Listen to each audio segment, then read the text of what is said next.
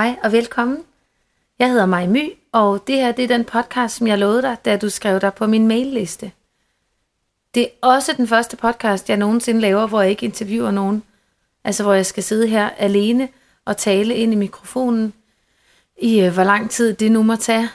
Og øhm, det har været meget spændende for mig at planlægge den her podcast de sidste dage. Fordi øh, det viste sig jo ikke overraskende, at der er rigtig mange forskellige ting, som jeg havde lyst til at fortælle om, og øh, rigtig meget, som jeg synes, jeg gerne vil dele allerede her øh, i den første mail fra mig.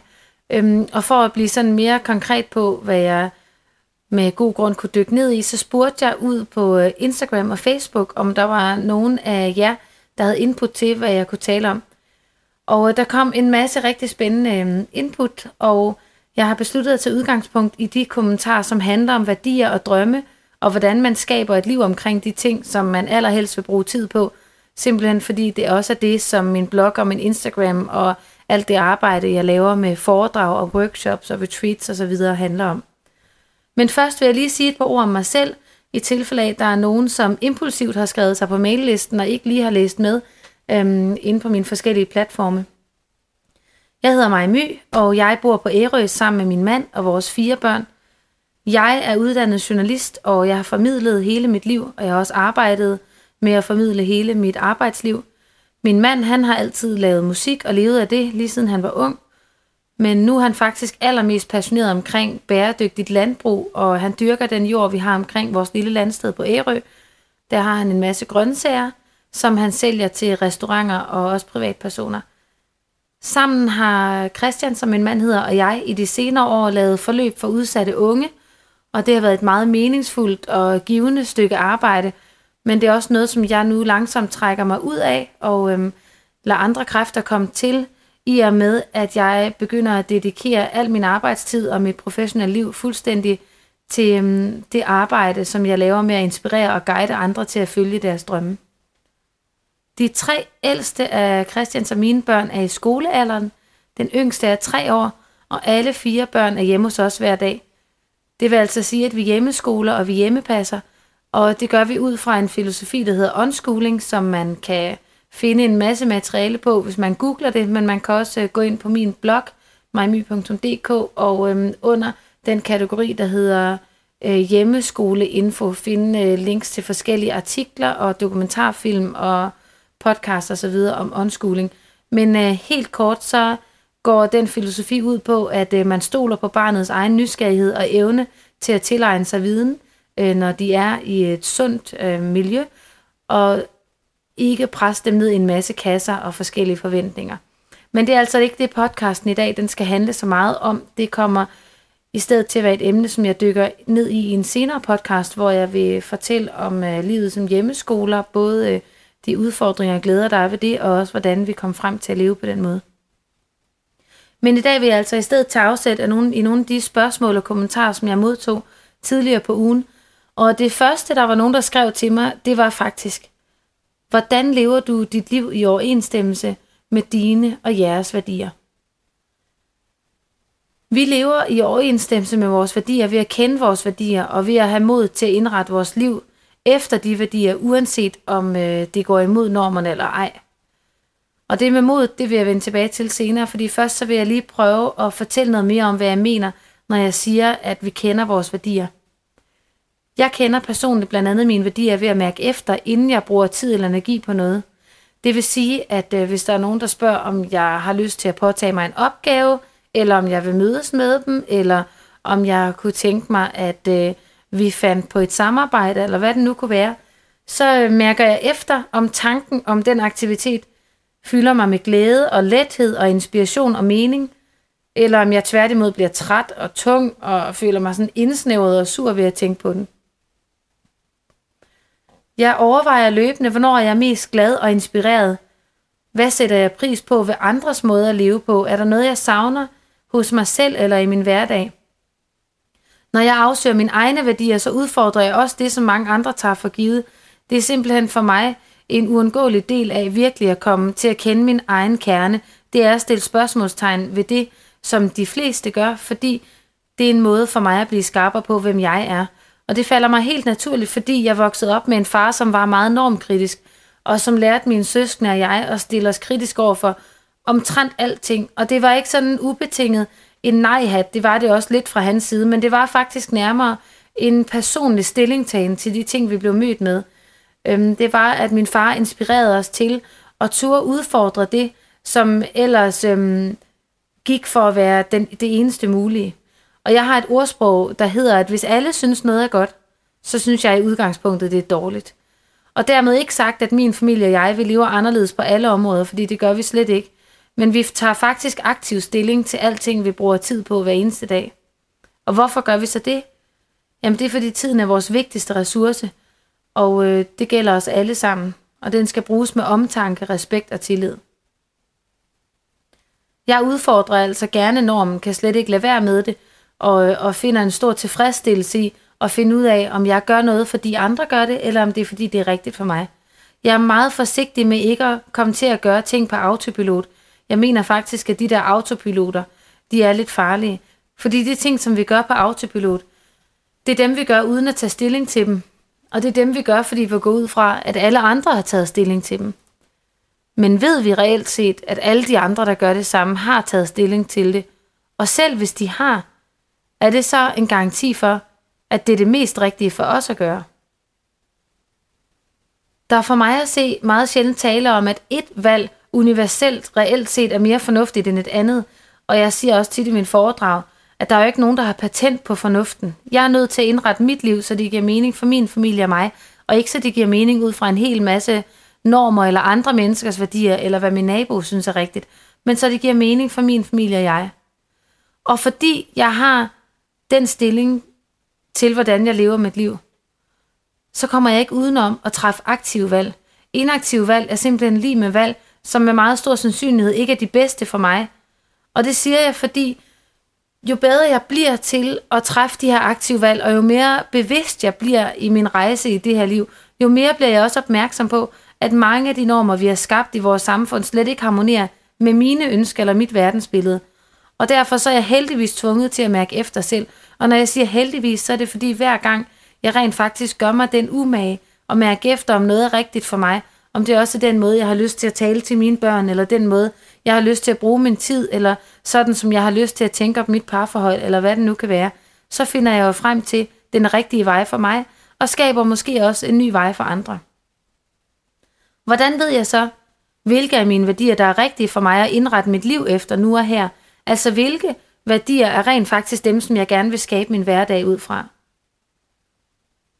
Og det er noget, som jeg faktisk også arbejder en del med på mine workshops og på mine retreats osv., nemlig at kategorisere vores værdier, så vi bliver bevidste om, hvilke der skal prioritere højst, og hvilke der kommer derefter. Fordi vi har jo alle sammen mange værdier, mange ting, som vi sætter pris på, og som vi gerne vil have til at indgå i vores liv. Men ikke alle værdierne har samme prioritet for os. Og her forholder jeg mig meget klart til nuet. Altså her er det simpelthen et øjebliksbillede, det bliver det nødt til at være. Fordi nuet efter min bedste overbevisning er det eneste, vi har. Jeg er meget opmærksom på ikke at komme til at bilde mig selv ind, at jeg kan planlægge min fremtid, og slet ikke langt ud i tiden. Og det er på trods af, at jeg også er fuldstændig klar over, at vi mennesker har en helt ufattelig indvirkning på at påvirke, hvordan vores liv er. Jeg er overbevist om, at de ting, vi er i stand til at forestille os og drømme om, og som vi kan se foran vores øjne, de også meget ofte manifesterer sig i virkeligheden. Men selvom det forholder sig sådan, så ved jeg ikke andet lige nu, end at jeg har det her nu, og det er det her nu, jeg skaber mit liv. Og så er vi så tilbage til det med tiden, som er så vigtigt for mig. Og det hænger blandt andet sammen med, at da jeg var 23, der fik min 19-årige lillebror konstateret en meget aggressiv kræftform. Da man først opererede ham og blev opmærksom på, at han havde tumor, havde han dem faktisk næsten i hele kroppen, og han var blevet lam i ryggen fra brystet og ned, og startede kemo samme dag. Senere var han igennem en øh, meget risikabel knoglemarvstransplantation, hvor jeg var indlagt sammen med ham i isolation på Rigshospitalet i tre måneder, og han overlevede, og han lever i dag et meget meningsfuldt liv med sin familie, hvor de er enormt bevidste om hver eneste dag og nyde de små ting, og også at ture leve, som de har lyst til, og som det er bedst for dem, uanset om der så er nogen, der rynker på næsen af det, eller kunne tænke sig, at de gjorde det anderledes. Min bror han sidder stadigvæk i kørestol, men han er ikke desto mindre far til to. Han har sin egen virksomhed, Og på alle mulige måder er han en kæmpe inspiration for mig i forhold til at gribe livet og få det bedste ud af det, vi har den her tid, hvor vi er på jorden. Og hvordan ved jeg så, hvad der er det bedste for mig? Hvordan får jeg mest muligt ud af tiden på jorden? Det handler ikke for mig om at gå rundt med en følelse af stress, at nu skal jeg skynde mig og tvinge mest muligt ud af, ud af hver eneste minut, at nu skal jeg løbe afsted, så jeg kan indsamle flest mulige oplevelser. For jeg er ret overbevist om, at når man går langsomt, så oplever man en del mere, men også at tiden tilpasser sig også, at når vi går langsomt, så går tiden også langsomt, og på den måde er det min erfaring, at vi får meget mere ud af livet. Men jeg koger altså de her spørgsmål ned til det med mening. Hvad giver mening for mig? Hvad synes jeg er meningsfuldt? Og når jeg siger meningsfuldt, så mener jeg det som en modsætning til, hvad der er ligegyldigt eller overfladisk, eller måske endda destruktivt, og i hvert fald spild af tid. Og når jeg stiller mig selv det spørgsmål og går ind i en proces, hvor jeg skal mærke, okay, hvad gør vi nu? Hvad er næste skridt på vores rejse? Så forholder jeg mig åbent og modtageligt. Også fordi jeg ved, at selv ting, som jeg personligt tidligere har sat meget højt, måske har skiftet værdi for mig, i takt med, at jeg udvikler mig og kommer tættere på mit egentlige formål. Og hvordan hænger det så sammen? Jo, hvilken værdi noget har, er jo fuldkommen afhængig af, hvor meget værdi nogen tillægger det. Et hus er det værd, som nogen vil betale for det. Det vil sige, en kæmpestor villa på Strandvejen, som for en måned siden blev vurderet til at skulle koste 18 millioner, kan nu være 250 kroner værd, fordi der er sket noget, som vi slet ikke havde forestillet os, noget der betyder, at den villa ingen værdi har længere. Der er ikke nogen, der har lyst til at investere i den, og derfor så kan du simpelthen ikke tvinge nogen til at betale 18 millioner kroner for den længere. På samme måde, når en aktie kollapser, så er det typisk fordi, vi er blevet klogere, eller vi er blevet usikre, eller der er kommet et bedre alternativ på markedet, som vi hellere vil investere i. Og sådan fungerer det faktisk også i vores eget liv. Noget, som vi tidligere tillagde stor værdi, måske fordi vi ikke havde taget stilling til det, men bare gjorde ligesom alle andre, eller vi havde taget stilling til det, og det var den værdi, det havde for os på det tidspunkt, kan pludselig miste sin værdi, eller i hvert fald ændre den markant, hvis vi mærker efter nu, og er ærlige over for os selv. Og sådan er det for eksempel med mig og mærkevareting, boligindretning og den slags. Det plejede at have en høj værdi for mig, kvæg den kultur, jeg er vokset op i, og det miljø, jeg kommer fra, og de mennesker, som jeg har identificeret mig med i en stor del af mit liv. Men nu er det ikke længere noget, jeg lægger en værdi i. Det er ikke længere værdifuldt for mig, at den vare er dyr, eller at den øh, passer ind i tidens trend. Ej, det er langt mere væsentligt for mig, hvilken historik varen her har. Gerne er den genbrugt, og hvis den er ny, så skal den i hvert fald være produceret under etisk forsvarlige forhold, og der skal være taget hensyn til miljøet osv. Det betyder altså mere for mig nu, om noget er lavet med omtanke, end det gør at finde noget, som udstråler, at jeg ved, hvad der lige rører sig, eller som udstråler, at jeg har en stærk økonomi. Og det er jo ikke fordi, at den Mulberry-taske, jeg plejede at sætte pris på, den lige pludselig er anderledes, end den var for 10 år siden. Det er mig og mine værdier, som har ændret sig, og dermed ligger jeg væk på nogle andre ting. Når det er sagt, så tror jeg også, at vi alle sammen har nogle værdier, som er så grundlæggende i os, at de ikke kommer til at ændre sig. Men derfor kan de alligevel antage ganske forskellige form eller udtryk, om man vil, afhængig af, hvor vi er i livet. Det kan for eksempel være, at man ved, at man bliver bedst inspireret, når man opholder sig i naturen, og at alenetid det er lige med, at ens batterier bliver ladt op, at man prioriterer sin familie meget højt, og at man gerne vil rejse for at udvide sin horisont. Det med naturen kan for eksempel, når man har små børn, blive udlevet og passe ind i ens hverdag på den måde, at man bliver meget mere opmærksom på, at det er noget, man gerne vil prioritere som familie, at man spiser udenfor, man anlægger en have, som alle kan deltage i og holde i live. Man øhm, prioriterer at bruge sin fritid øhm, ude i naturen. Man tilbringer en masse tid og tillægger det en masse værdi. Man planlægger hvad, øh, aktiviteter i naturen osv. Det er altså noget, som man bliver bevidst om, at det skal indgå som en del af vores hverdag. Det er noget, vi som familie gerne vil prioritere. For eksempel det med alenetid også. Det er noget, jeg meget konkret kender øh, fra det her liv med fire små børn, hvor alenetiden jo er enormt begrænset. Hvor alenetiden faktisk øh, for mit vedkommende er om aftenen, når mine børn sover.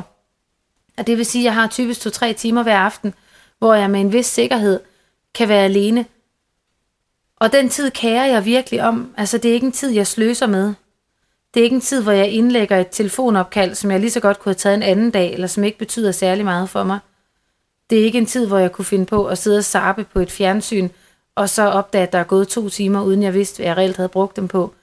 Eller hvor jeg sidder og sender sms'er frem og tilbage med 10 forskellige mennesker, som øh, egentlig ikke har den store betydning for, øh, for noget område i mit liv. På den måde, så er de timer noget, som jeg virkelig øhm, gør mig bevidst om, hvad vil jeg gerne øh, have ud af de timer i aften, øh, hvad vil jeg gerne opnå, og hvordan kommer jeg bedst derhen. Senere, om 10-15 år, når mine børn så er store og er flyttet hjemmefra, så kan jeg sagtens forestille mig, at alenetid for mig betyder, at jeg går Caminoen for mig selv, eller at jeg hver anden måned tager på et silent retreat, eller at jeg sætter mig ud i et sommerhus og skriver en bog en gang om året, eller hvad det nu kan være. Og det er helt okay, at jeg ikke gør det nu. Det er helt okay, at selvom jeg også har lyst til at sidde i stillhed og skrive en bog lige nu, og jeg synes set også, hvis, øh, hvis ikke det lige var for mine omstændigheder, kunne have det fedt med at gå Caminoen. Det er helt okay, at det ikke kan lade sig gøre, fordi man kan virkelig ikke altid på e- alting på én gang. Og med hver eneste tilvalg, så kommer et fravalg. Men ikke alle fravalg er evige. Vores liv er en række kapitler, hvor vi forhåbentlig udvikler os, og hvor vores muligheder hele tiden er under forandring. Og lige nu er ikke de år i mit liv, hvor jeg arbejder 80 timer om ugen, fordi mine børn er små, og jeg har fundet ud af, at det jeg allerhelst vil, det er at være sammen med dem. Men jeg kunne sagtens forestille mig, at jeg kommer til at arbejde rigtig meget, når de er flyttet hjemmefra, fordi jeg også elsker mit arbejde, og det er også en værdi for mig. Men lige nu handler det altså om, for mig, at være i kontakt med, hvad jeg helst vil, og jeg ikke, ikke hvad jeg helst vil fra et mere overfladisk perspektiv med succes og anerkendelse og nemhed og den slags, men hvad der giver mest mening for mig, hvad jeg ikke kommer til at fortryde på mit dødsleje. Det er virkelig blevet parameter for mig. Hvad vil jeg tro, at jeg ikke kommer til at fortryde, når jeg en dag skal herfra, hvad end den dag er om 50 år eller om fire dage. Hvilken investering kan jeg gøre i mit liv nu? Hvad kan jeg bruge min tid på, som jeg ikke kommer til at tænke, ej, det var alligevel ikke det vigtigste. Og det jeg gerne vil sige med alt det her, det er, at vores værdier, de udvikler sig, og deres måde at fylde i vores liv ændrer sig. Men hvordan kommer man så derhen, hvor ens hverdag rent faktisk tager afsæt i netop ens værdier? Og det bringer mig så frem til det næste spørgsmål, jeg fik, da jeg spurgte ud, hvad I godt kunne tænke, at jeg talte om. Nemlig, hvordan kan jeg begynde at lægge mit liv over i de baner, jeg drømmer om? Og det kan du ved først og fremmest at blive bevidst om, hvilke baner du drømmer om at lægge dit liv over til. Hvad er dine værdier? Og dernæst ved at se fuldkommen ærligt på, hvad der skal ændres, før du kommer derhen. Undervejs i den proces, så er her en meget vigtig erkendelse, som jeg har lyst til at dele med dig. Og det er, at ingen mennesker er kommet frem til at leve deres drømmeliv på en uge. Og der er ikke nogen mennesker, der lever et liv, hvor der ikke er faktorer, som de ønsker at forbedre og forandre eller måske vende helt på hovedet. Der er ikke noget menneske i hele verden, som nogensinde gik fra at arbejde fuld tid om tirsdagen, uden at tænke over, at det skulle være anderledes, til så at flytte ud på landet om torsdagen og hjemmeskole sine børn fra fredagen. Den slags tager tid, uanset hvad det er, og det tager blandt andet tid, fordi man netop skal vide, hvad er det. Hvad er det, man gerne vil? Og dernæst, fordi man skal finde ud af, hvordan man kommer derhen bedst muligt. Der er forskellige veje derhen, hvilken en passer bedst til os. Hvad er det, der mangler i mit liv? Hvad vil man gerne have mere af, og hvad kræver det så? Og den proces er meget ofte forbundet med fravalg.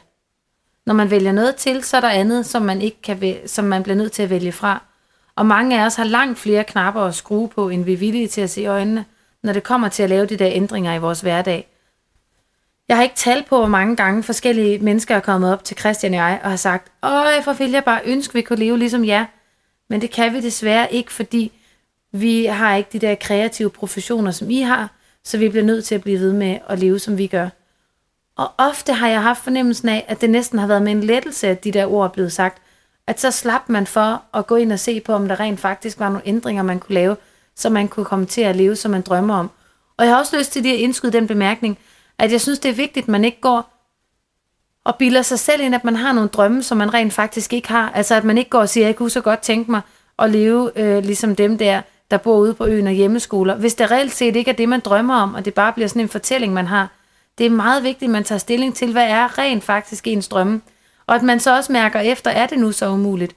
Men når man står og siger, det kan vi heldigvis ikke komme til, så er det jo fordi, man ikke er klar til og, at tage de udfordringer på sig, som det helt klart kommer med, når man vælger at lægge sit liv om. Og fordi man ikke er klar til at gå ind i den proces, som man ikke kan undgå at skulle igennem, når man beslutter sig for at lytte til sit hjerte og anlægge ens liv efter det, frem for bare at gøre, som man altid har gjort. Og det vil ofte være forbundet med økonomiske justeringer, når man lægger noget om. Med mindre det, man drømmer om, det er et eller andet, hvor man bare gerne vil begynde at forbruge mere og arbejde mere. Men som regel, når man begynder at mærke efter og lytte til sin intuition og være åben over for, hvad man får at vide fra et dybere sted, så handler det ikke om, at man skal købe øh, dyrere biler, så handler det om, at man skal øh, bruge sit liv på den kærlighed og på de passioner, man har i sig selv. Og så kan man spørge sig selv, kan man klare sig med en bil måske? Kan man klare sig uden en bil? Skal man bo i byen for at leve det liv, man drømmer om, eller kunne det lade sig gøre et sted, hvor det er billigere at bo, hvor udgifterne generelt er lavere end inde i byen? Hvad med det der hverdagsforbrug? Er der nogle ting, man kan justere på? Kan man begynde at købe ind en gang om ugen, og behøver alle familien, alle i familien måske en forårsjakke, eller kunne det være, at man kunne gå med vinterjakke ind til april, og så tage sweater på, indtil det blev sommer, eller hvad det nu kan være. Skal man have nye telefoner, et nyt fladskærms-tv, eller det okay, det gamle fjernsyn? Behøver man tage på en ferie langt væk for at udvide sin horisont, eller er der en helt anden måde at gribe det an på, hvor vi også bliver inspireret og kommer tættere på hinanden? Når man så begynder at kunne se de ting og de tanker og de drømme falde på plads, og igen vil jeg lige indskyde, at har ofte at tale om langvarige processer. Det handler blandt andet om at nå til enighed i parforholdet, hvilket faktisk er noget, Christian og jeg har lavet to podcasts om, som jeg glæder mig til at dele, så snart de lige er inde i den rigtige sammenhæng. Men det der med som mand-kvinde at finde ud af at følge sig ind i en alternativ livsstil og ind i at følge sine drømme, så handler det jo om det der med at mærke efter og snakke frem og tilbage, og også at lege med sine drømme. Og når man så kommer dertil, at man kan begynde at se det for sig, og man har et klart billede af, hvad vil vi gerne? Hvad er det, vi længes efter? Hvad vil vi gerne prioritere? Hvordan kunne vi godt tænke os at bygge vores hverdag op? Så plejer jeg også at sige, så skal der handles. Fordi drømme er ligesom bolcher, og hvis man sutter på dem for længe, så bliver de væk. Og der er ikke noget ved at have en drøm, som man har gået og suttet på så længe, at man til sidst helt har glemt, hvad den var. Gør det skridt for skridt. Hvad ændrer I først? Hvilke forbedringer medfører det? Og hvad gør I så derefter? Og så kommer så spørgsmålet. Hvordan tør I? Hvorfra har I fået mod til at gå jeres egen vej, også selvom det betyder at stå uden for normen? Hvad trækker I på, når I bliver modløse? Og hvad giver jer mod til at tage springet ud i en ny livsstil, et nyt eventyr og i at være selvstændige? Det var et andet spørgsmål, der kom, da jeg spurgte. Og til det vil jeg sige, ja, vi tør, fordi vi ved, at det værste, der kan ske, det er, at vi ikke giver vores drømme en chance. Christian og jeg er ikke nogen, som hopper hovedkuls ud i store beslutninger. Vi overvejer altid, vi mærker efter. Vi taler en hel masse både med hinanden, om øh, dem, vi har tættest på, de sparringspartnere, som vi vender os til, når vi står for den her slags store beslutninger. Men så venter vi heller ikke længere, så prøver vi det af. Og vi er kommet frem til, at i enhver ukendt situation, så er det effektfuldt for os at spørge os selv, hvad er det værste, der kan ske? Og jeg bliver altid overrasket over, hvor lidt slemt det værste, der kan ske, det er, sat op imod konsekvensen af, at vi ikke tager chancen. Hvad er for eksempel det værste, der kan ske, hvis jeg siger mit job op, eller bare går ned på deltid? Okay, jamen det må være noget økonomisk. Og for mig personligt, ultimativt ville det være, at vi skulle sælge vores hus. Og så er det, jeg tænker, et hus, det kan man altid købe igen. Og jeg er enormt glad for vores hus. Jeg har minder og drømme spundet op i det sted. Men det er ikke mine drømme, og det er ikke mine minder. Det er bare et hus. Og jeg ved også med mig selv, jeg ved af erfaring, at det der hus, det kan jeg komme til at ende med at sælge alligevel af andre grunde. Det kan være, at jeg en dag slet ikke har lyst til at bo der, og det handler ikke om, at vi ikke har råd. Måske vil jeg bare gerne noget andet en dag. Og jeg tror også, at jeg kan være ret sikker på, at jeg ikke kommer til at ligge på mit dødsleje og sige til mig selv, det var sørme godt, jeg valgte huset frem for tiden. Det var virkelig dejligt, at jeg prioriterede at blive på mit arbejde, så vi kunne blive boende i det der dyrehus, frem for at være sammen med min familie, som, som jeg ellers havde rigtig meget lyst til at være sammen med. Det værste, der kan ske, ved at jeg ikke prøver drømmen af, ved at jeg ikke siger op eller går på deltid, men bliver i det liv, jeg kender, det er for mig at se ret slemt. Det er, at jeg ikke får den tid, jeg gerne vil med min familie, og jeg tænker, at det i sidste ende ret oplagt kunne lede til stress, måske til en depression, til en følelse af meningsløshed. Det kunne utvivlsomt give problemer i mit ægteskab, en uligevægt i mig og imellem os. Det kunne øh, føre til forliste venskaber, og det kunne betyde, at jeg glemte alle mine drømme, fordi jeg lige pludselig var så lidt i kontakt med mig selv, fordi jeg havde overhørt noget så vigtigt. Så blev der også spurgt, hvad trækker vi på, når vi bliver modløse? Vi trækker på hinanden, og så trækker vi på sådan en kernefornemmelse af, at nok er livet ikke altid nemt, men grundlæggende så giver det mening. Fordi grundlæggende bruger vi vores tid på det, som vi synes er vigtigst. Og det er der ikke rigtig noget, der kan konkurrere med. Jo længere jeg kommer ind i det her liv, hvor jeg bliver bevidst om mine værdier, og hvor jeg sætter dem forrest, og hvor jeg rent faktisk indretter min hverdag, så den handler om de ting, der resonerer dybest i min familie og jeg. Jo mere bliver jeg bevidst om, at der er ikke noget andet, der er lige så vigtigt. Der er ikke noget, der kan hamle op med det, og derfor får jeg sådan en helt klar følelse af, at der er ikke nogen grund til at blive modløs, så længe vi står her. De sidste par år, så har min familie og jeg taget op på mine svigerforældres ødegård en måned hver vinter. Det er en måned, hvor vi ikke ser andre mennesker, og hvor vi bor langt, langt ude i skoven, og de eneste fodspor, vi ser i sneen ud over vores egne, det er for ræve og elge og hare. Og når vi er deroppe, så kommer jeg altid i tanker om, hvad det er, der er vigtigt. Så begynder jeg at meditere igen, øhm, og jeg husker på, at langsomligheden og det nærende i bare at være, det faktisk er det, der betyder mest for mig. Jeg bliver mindet om, at øh, det, at vi er tæt på hinanden, og det, at vi tager os tid, og det, at det gerne må tage en hel eftermiddag og øh, læse en bog og få overtøj på og gå ud i sneen, at det betyder, at, at der er faktisk ikke noget, der kan gå galt. Jeg bliver opmærksom på, at alt sker en mening, at alt er så godt. Jeg husker, at jeg har en grund, og at den grund er at bringe en positiv bevidsthed ind i verden. At det er at skabe en positiv forandring fra mit eget sted, ud fra min intuition. Og når jeg husker det, så får jeg sådan en helt fundamental, helt dyb følelse af glæde og meningsfuldhed.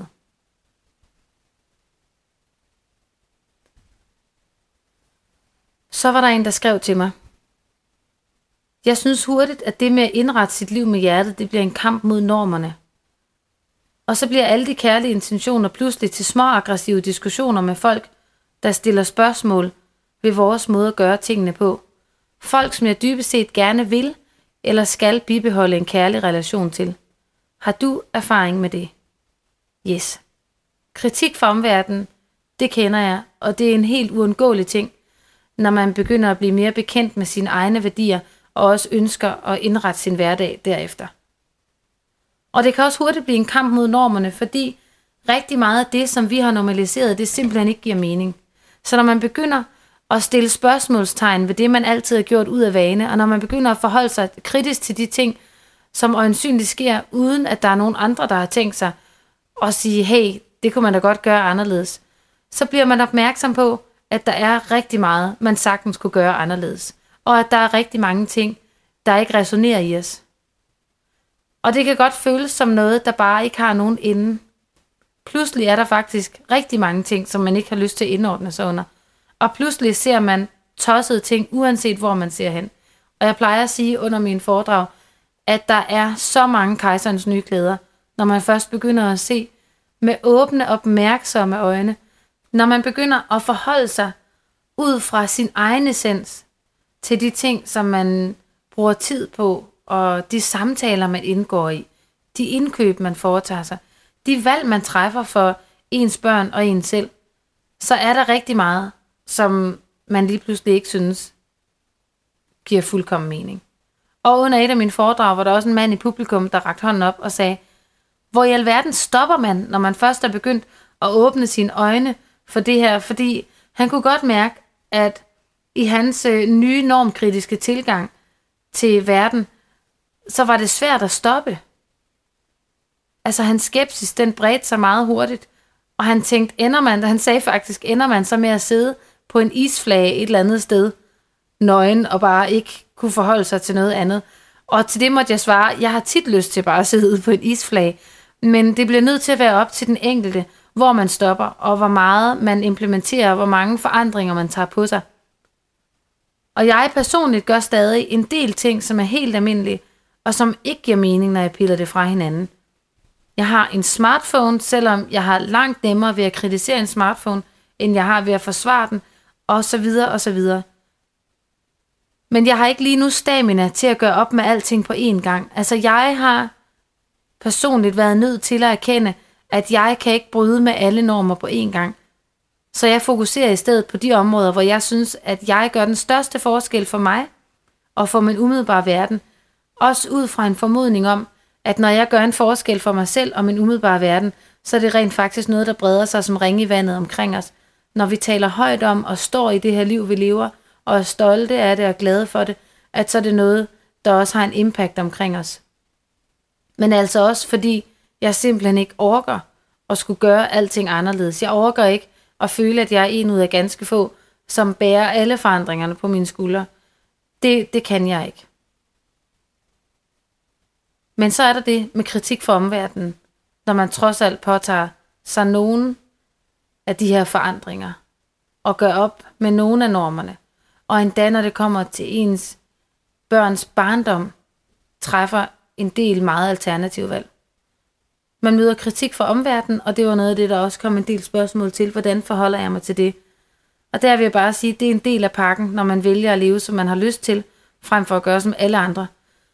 Og jeg har lyst til at sige, at jeg samler på kritik, som om det var medaljer. Og jeg kan også nogle gange se fidusen i at få kritik, og jeg kan sagtens ofte øhm, forstå, øhm, hvor den kommer fra, og jeg kan godt forstå, hvad jeg skal lære af det. Men det lykkes mig langt fra altid at se det sådan, fordi jeg synes ikke, at det er øh, specielt rart at øh, blive mødt øh, med kritik eller skepsis. Men, men når det er sagt, så er det faktisk meget sjældent, jeg møder kritik, og det skal jeg nok vende tilbage til senere. Og jeg vil også lige indskyde, at jeg er ikke specielt konfronterende. Det er ikke fordi, jeg er en, der sætter mig ned øh, til et middagsselskab og med det samme siger, det er mig, der bor på Ærø og hjemmeskole mine børn. Men samtidig lyver jeg bestemt heller ikke, og jeg ligger ikke låg på, hvem jeg er, eller hvad jeg tror på. Øhm, og jeg fortæller meget gerne åbent øhm, og uden forbehold, men jeg stiller mig ikke op på en papkasse øhm, på et torv og råber, jeg lever meget mærkeligt. Men når vi følger vores hjerter, så rammer det ofte en usikkerhed i mange omkring os. Og det vil være mennesker, som ikke tør mærke efter i sig selv, og som godt ved, at i og med, at vi gør det, så bliver de også på sin vis tvunget til i hvert fald at tage stilling til, hvorvidt de har lyst til at mærke efter i sig selv og blive bekendt med deres værdier. Og der vil også være nogen, man provokerer, fordi de kender deres værdier, men de har ikke modet eller overskuddet eller ressourcerne til at skabe deres liv ud fra de værdier. Og derfor så er det, jeg siger, at kritik det handler langt oftest ikke om os, men om afsenderne af kritikken. Det er sjældent, man kritiserer andre menneskers valg, hvis man hviler fuldkommen i sine egne. Særligt hvis det er nogen, der er tæt på en. Men det er klart, at der også er den mulighed, at eksempelvis vores forældre eller svigerforældre udtrykker bekymring, som er velment, og som simpelthen ganske enkelt bunder et ønske om, at vi, deres børn og også deres børnebørn, skal have det godt. Men heller ikke de kender vores rejse lige så godt, som vi selv gør. Og vi kender jo ikke engang udfaldet af denne her rejse. Vi tager jo selv blot de skridt, som vi vurderer er de rigtige for os, ved at mærke efter i os selv, og det er der ingen andre, der kan for os. Heller ikke vores forældre eller vores bedste venner. Og ofte vil bekymringen udspringe af frygten for at mislykkes. Og jeg må sige, at vi skal aldrig nogensinde træffe valg ud fra frygt. Frygten for at mislykkes skal ikke have lov til at være den, der dikterer, hvordan vi lever vores liv. Og derfor plejer jeg at sige, at godt nok så kan en mor eller en svigermor udtrykke skepsis. Men jeg er også sikker på, at i andre sammenhænge, taget op på et højere plateau, så vil selv samme mor eller svigermor være stolt over at have familie, som lever efter deres hjerte, og vil i hvert fald ærge sig over senere at blive bekendt med, at vi har undladt at følge vores drømme, og at vi har været ulykkelige, fordi vi følte, at vi ikke fik lov. Det er ikke kærlighed, og vi kan ikke give andre mennesker ansvar for, hvordan vi lever vores liv. Det er simpelthen ikke fair at lade de øh, velmenende råd, som nogle andre giver os, men som ikke resonerer i os, være det, der dikterer, hvordan vi lever. Vi bliver nødt til selv at tage det ansvar, både for vores egen skyld og for hele verdens. Og så nævnte jeg også lige, at jeg ikke særligt tit modtager kritik, og det synes jeg også er en vigtig pointe, for jeg tror nemlig, det handler om respekt. Jeg har en klog veninde, som sagde til mig engang, at respekt er ikke noget, man får af andre, det er noget, man giver sig selv. Og jeg respekterer mig selv og min valg, ligesom jeg respekterer andre mennesker, som jeg møder på min vej. Og det tror jeg, man mærker, når man møder mig. Og derfor er det slet ikke så nærliggende at komme med uinviteret råd eller kritik af min valg. Fordi jeg står i det, jeg hviler i det, jeg kan tale om det, jeg går ikke i forsvarsposition, men jeg ved, hvorfor jeg lever, som jeg gør. Jeg ved også, at jeg ikke har svaret. Og jeg tør også være fuldstændig ærlig omkring, at det kan være, at jeg lever anderledes om en måned, og helt anderledes om et år. Men for nu er det her den bedste måde for mig at leve med, som jeg er bekendt med. Og jeg er bevidst om den, og jeg tager ansvar. Og jeg vil gerne blive klogere. Men jeg har ikke behov for at stå og blive skudt ned af andres kritik. Og derfor vil jeg sige, at det at blive bevidst om sine værdier, det er et meget, meget vigtigt skridt. Og det næste skridt er så at lære at hvile i dem. Og komme, komme frem til, at det er okay, at ens værdier ikke er de samme, som dem, man møder de fleste steder omkring en. Og at det ikke betyder, at de andre er forkerte, men at det bestemt heller ikke betyder, at, betyder, at man selv er det, eller at man skal føle sig forkert, eller stå og træde sig selv over tæerne. At de værdier, som man mærker inderst inde, at det er de bedste værdier, man overhovedet kan komme frem til. Fordi det er dem, du har i det her nu, og det er selvfølgelig dem, som du skal indrette dit liv efter. Det kan ingen andre gøre for dig. Det kan kun du selv. Og det, tænker jeg, var afslutningen på denne her podcast. Tak fordi du følger med, og fordi du abonnerer på min mailliste. Jeg håber, at den vil bringe dig inspiration og glæde fremover. Tak.